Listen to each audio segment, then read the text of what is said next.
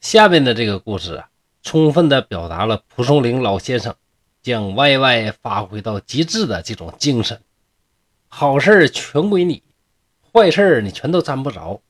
那这位幸运的主人公是谁呢？就让我给大家讲一讲胡四姐的故事。有一位上生啊，姓上，哪人呢？泰山人，应该呢就是今天。山东泰安市那个地方的人，有这么一天呐，这个上生呢独自一人在书房里边读书。这一天，秋高气爽，天上的繁星闪烁，银河灿烂挂于星空，明月当空高照。看到这儿，我就不乐意了。都说月明星稀，月明星稀。那月亮那么亮，那星星怎么还能看清呢？要是说银河灿烂挂在天空的话，那明月往哪儿放呢？很奇怪是吧？所以说嘛，即使是蒲松龄，他也有不完美的地方。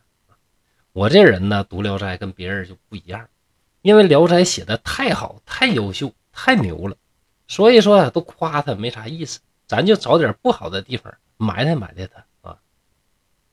这位上生呢，看今天的景这么好，月亮还这么明亮，银河还这么灿烂，哎呀，这么难得的这个天象，当然非常开心了。一个人呢，在月影花荫之下徘徊。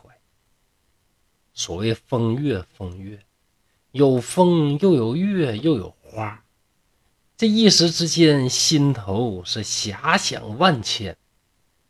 遐想啥呢？告诉大家，没想啥好事大概呢就是一贯的 YY 加 YY 再 YY。心里边想的是什么？为啥我没有个啥艳遇呢？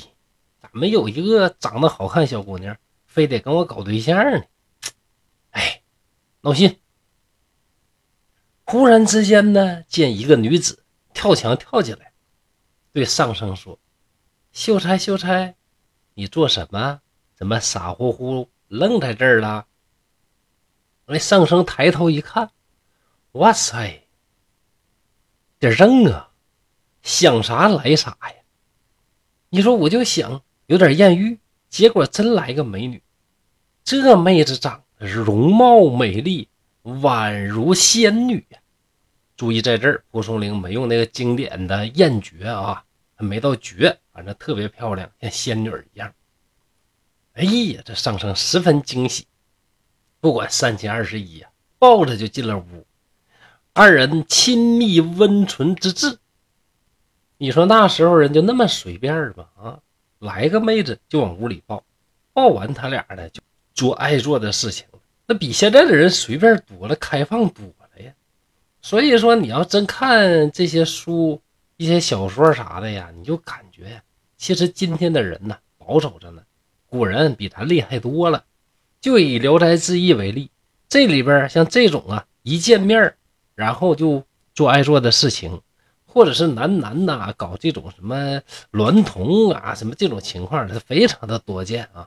可见呢，那蒲松龄写这些事儿不避讳，意味着什么？就是当时的人呢不认为这个是什么见不得人的事儿。反而是什么呢？风流才子倜傥着呢。两个人呢，这个做了开心、愿意做的事之后，女子就自我介绍说：“我呢姓胡，哎，姓胡啊，叫啥呢？叫胡三姐。”上生就问：“哎呀，三姐，你住在啥地儿啊？”这女子是笑而不语。上生一看，你不愿意说，那就不说就完了呗。咱俩天天在一起做爱做的事情。那你在哪儿也无所谓，我喜欢的不是你的人，我爱的就是你的色啊！当然这句没说出口，咱俩啊，只要永远欢好就行了。你不说呢，就无所谓。从此之后，胡三姐是夜夜前来相会，没有一天断着的。有这么一天，这上生和胡三姐两个人呢，面对面坐在灯前，上生啊。就不错眼珠的看着这个胡三姐。所谓灯下看美人，是越看越精神。上升看三姐就越看越好看，就透着那么美，透着那么俊，心里边啊就喜欢的紧，喜欢的不得了。三姐就笑了：“你呀，直勾勾的看着我做什么呢？”哎，上升就回答说：“我看你长，就像那红色的芍药、碧桃花什么的一样，就是美，就是漂亮。看着你呀，我看一夜我也看不够。哎呀，三姐就说：‘哎，我呀，长得这么丑，你都看不够。’”若是你见到我的四妹，你的魂儿都不知道飞到哪儿去了。上生一听，咋回事儿？还有这样人吗？说比你还能好看不少呢。哎呦我的，这样的女孩如果能一亲芳泽，与之欢好，那岂不死也值了吗？上生呢，就下跪，长跪着请求三姐。说求求你了，能不能让这个四姐来让我看一看？我也没别的想法，只要看一眼，我这一辈子也就足了。所谓食色性也，但这上升啊，你这吃相也太难看了？这三姐也有意思啊，也不说妒忌，那也不说埋汰埋汰上升，哎，还给人牵线。在这儿，我真的想用拉什么条那个词儿啊，但是呢。呃，毕竟现在不是讲《毁三观历史故事集》，是讲《这聊斋志异》，咱还是别用那个词儿了。呃，牵了红线吧，这么说。第二天，三姐果然带着四姐来了。一看四姐，十五六岁的年纪，长成啥样？那蒲松龄原话写的特别好，说什么呢？像露水下的荷花。那荷花在污泥里边出来，但是特别的干净啊，特别的清纯。再点缀上几滴露水，那种娇艳欲滴，谁受得了？那个美，又像什么呢？又像雾润下的杏花。这就是美上加美，嫣然含笑，妩媚动人。女孩嘛，这刘侃山一贯是这种观点。如果呀。你带着笑脸你普通的女孩呢，都会让你感觉特别的美。如果是一个绝世的美女，她在笑起来，哎呦，那个美呀！什么叫不可方物？什么叫勾人的这个心魄？恐怕呢，也就是这样了。上生如此好色，那这么一看，那自然是欣喜若狂啊！急忙请四姐坐下。三姐啊，跟上生很熟啊，俩人就开始聊天他们聊着，这四姐啊，只是低头含羞。哎呀，比他姐呀内向多了。你看他姐来就跟人睡，对吧？这四姐用手摆弄着身上的袖带，一语不发。一会儿，三姐起身告辞，四姐也要一起走。上生是一手拉住四姐不放，就看着三姐说。哎呀，三姐，三姐呢？帮着我说句话呀！那三姐笑着说：“你个狂狼！”哎呀，三妹呀！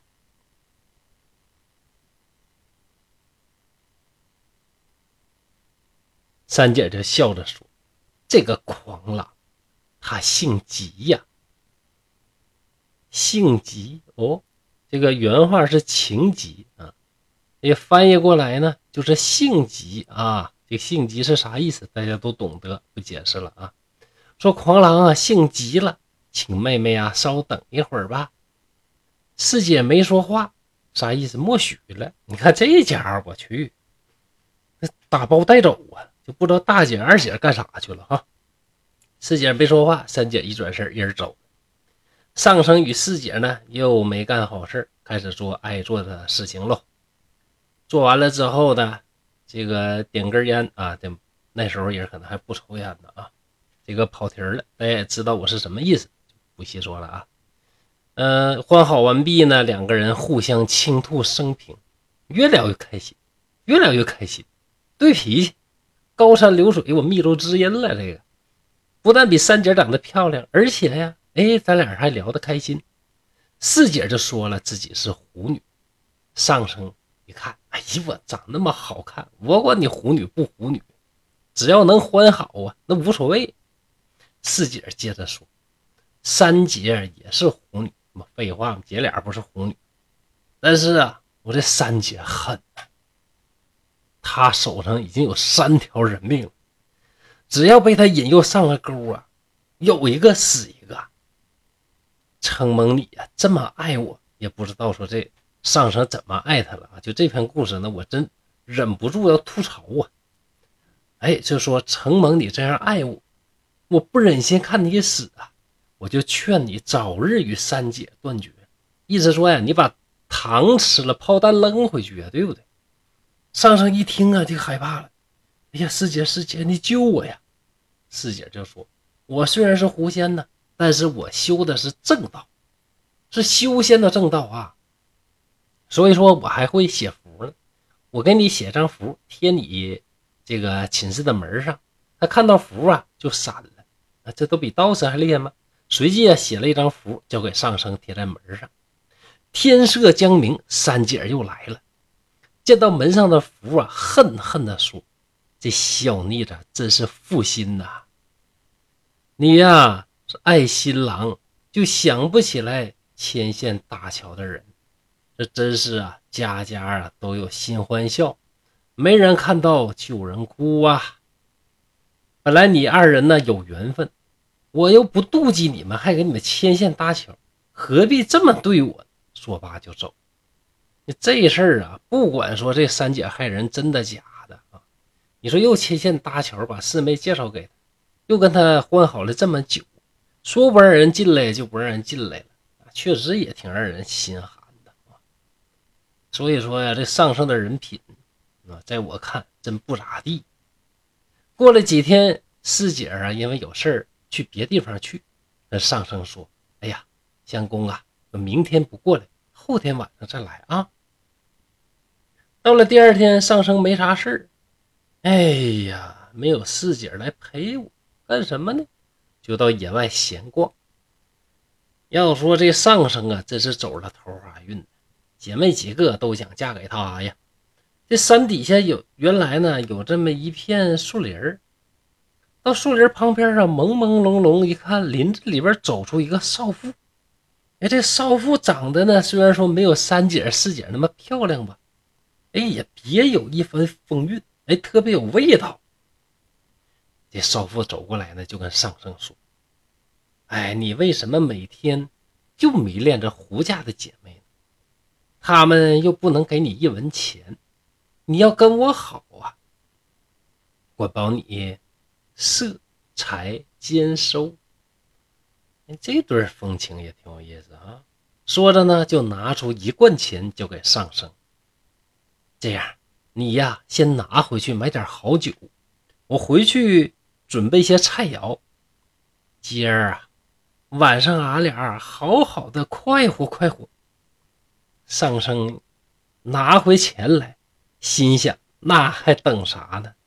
又有这种风韵的少妇来陪着我，又有酒，又有钱，又有菜，那还说啥呀？按照妇人的吩咐去买了酒。不一会儿，少妇果然来了，把什么烧鸡呀、火腿啊，各种好吃的放在桌上，抽出自带的小刀，刻成一小块一小块的，跟上。跟上生呢是饮酒说笑，欢乐非常。酒后两个人熄灯上床。这个妇人呢，跟三姐四姐不一样，非常的放荡。所以说在床上呢，这两个人呢可能嗯更加的快活吧。直到天明起床，这妇人正穿鞋，忽然听见有人走路的声音。仔细一看呢，这人呢已经走入了这个帐幕啊。一看呀，是胡家姐妹。妇人一看是仓皇逃窜，一只鞋都在慌乱中啊扔在了床上。胡家二女呢追着骂：“你这烧胡，竟然与人睡觉！”哎，这句骂的这叫好啊！烧胡怎么敢与人睡觉呢？哎，你说这二位啊，胡家的三姐四姐是什么人呢？对吧？也是狐嘛。与人睡觉啊，你俩睡没睡呢？你看这句话骂的就特别有意思，就是上升的这篇，呃，上升的这篇胡四姐这个故事呢，感觉真的 就有很多地方呢，就特别搞啊，我这不不知所以啊，不知道蒲松龄写这篇文章的是怎么想的啊？好吧，继续说啊，说着呢，这个两个女孩呢就追了出去，过了好久才回来，四姐就骂这个上升。你呀，真没出息，竟跟这烧狐匹配，我不能再亲近你了啊！合着你修了正道了啊，奔仙境去了，你就不是烧狐，人家就是烧狐。怒气冲冲的就要走，上升又羞愧又惶恐，连连认错，态度恳切，那能不恳切吗？你长得再好看，你也能赶上师姐吗？对不对？那三姐呢，又从中和解，师姐渐渐消了气，和以前一样欢好了。有这么一天，有个陕西人呢骑头驴上老上家来拜访。上生的父亲一开门，那人就说了：“哎呀，我呀，专门找那个各种妖孽，不是一年两年了，干多少年了？找来找去，我才知道啊，原来这个妖孽呀跑你这儿来了。”上生一听这人说话怎么这没头没脑？什么叫妖孽跑我这儿来？你要找啥妖孽？那你跟我说说咋回事？那人就回答说：“小人呢，常年在外周游四方，这一年十二个月，我八九个月都不在家。我弟弟在家一个人，居然被这妖精啊给蛊惑致死了。我一听说，非常的气愤，我干啥的呀？”敢惹到老子头上啊！这没说老子，敢惹到我头上，我一定呢找到妖精去把他干掉。我这顿追，这顿找，干了几千里路也没找到踪影。现在我发现呢，原来跑你家来了。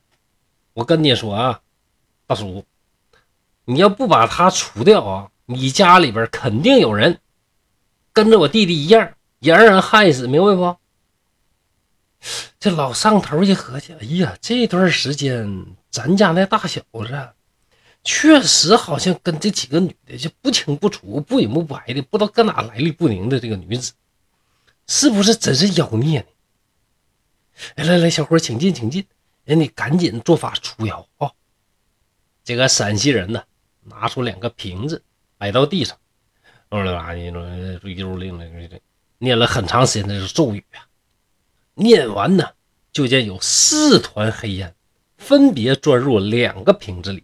前边说了，这个大姐、二姐不知道哪去了。这回这回那四团黑烟，那恐怕呀，呃，这姐四个呀，或者是他俩的父母啊，可能这个四个啊，都进瓶了。这陕西人就说了：“好嘞，全家都到齐了，这一回我看你们往哪跑。”然后呢，从腰里边啊拿出来这个猪膀胱，就那个猪尿泡啊，蒙住瓶口。那玩意儿做足球都行。那糊上之后啊，那非常的严实，再绑上绳，捆的结结实实。上父很高兴，哎呦，咱家孩子这回没事了，直接就留这个陕西人的吃饭。上上知道这事儿啊，心里边觉得，哎呦，我的三姐四姐啊，这可怎么办呢？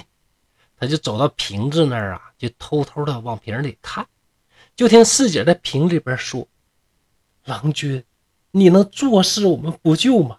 你太负心了。”上生一听，哎呀，这是啊，这个我的宝贝在这里边，这情在这儿呢，对吧？急忙的就扯这个屏风，但这个盖子呢，这个绑的非常结实，怎么解都解不开。四姐就赶紧说。哎呀，相公，你别费劲了，你把那个祭坛上的旗给放倒，然后呢，用旗上的那个头啊，那尖头叫月头，刺破这个猪尿泡，我就能出去了。上升的就照办了。只见一丝白气从瓶中冒出，升往天空中去了。刚才进去是黑烟啊，这回出来的时候呢，又变成了白烟了，也不知道它为啥呢会变色儿。这陕西人呢，吃完人家招待这个饭，出来一看，哟，我坛上的旗怎么倒了呢？坏了坏了坏了，逃跑了！这个一定是公子干的。他拿起瓶子摇了摇，又贴近耳朵听了听，啊哈哈，原来只跑了一个。行啊，也算是他有这个造化，活该不死，赦免他就赦免他吧。你真有意思啊！这同样的一个眼儿啊，这个四娘就能跑，四姐就能跑出去啊，别人呢就跑不出去，奇怪了。就可怜那个三姐啊，哎，虽然说杀了人，但是确实啊，对上生这么好啊，哎呀，这个死的也挺惨。后来这个上生在地里边啊，看这个佣人割麦子，远远的看见有个女孩坐在树上树下，哎呦，这不是四姐吗？哎呀，想死我喽！上生呢走过去拉住她的手，四姐就说：“哎。”一别十余年了，我现在呢已经练成了大丹，胡丹一练成，成为仙喽。四姐说什么呢？我还真没有忘记郎君你，所以特来看看你。上生就说：“哎呀，四姐，跟我一起回家吧，我想你了。咱俩做点儿该做的事儿吧。”这时候他没忘了那事儿啊。四姐就说：“哎，相公，我已经今非昔比。”怎么能再染红尘？以后再见吧。说完，一转身不见了。又过了二十多年，上生一个人独自在家，四姐又从外边来了，就高兴地迎接他。不知道这时候还想不想那个事儿？四姐就对上生说：“我现在已经列入仙籍，本来呢不应该再下凡尘，但是感念你的恩情。”特来呀，告诉你测色之期。什么叫测色之期呢？那意思呢，就是有病人，有病人呢，他嫌吵，就把什么禽呐、色呀都撤走了，让病人安静。那病人一安静，怎么样呢？那就可以在清静中啊，这个寿终正寝了，对吧？就这意思。所以测色之期就是来告诉上升他的死期，说你呀，早做准备吧。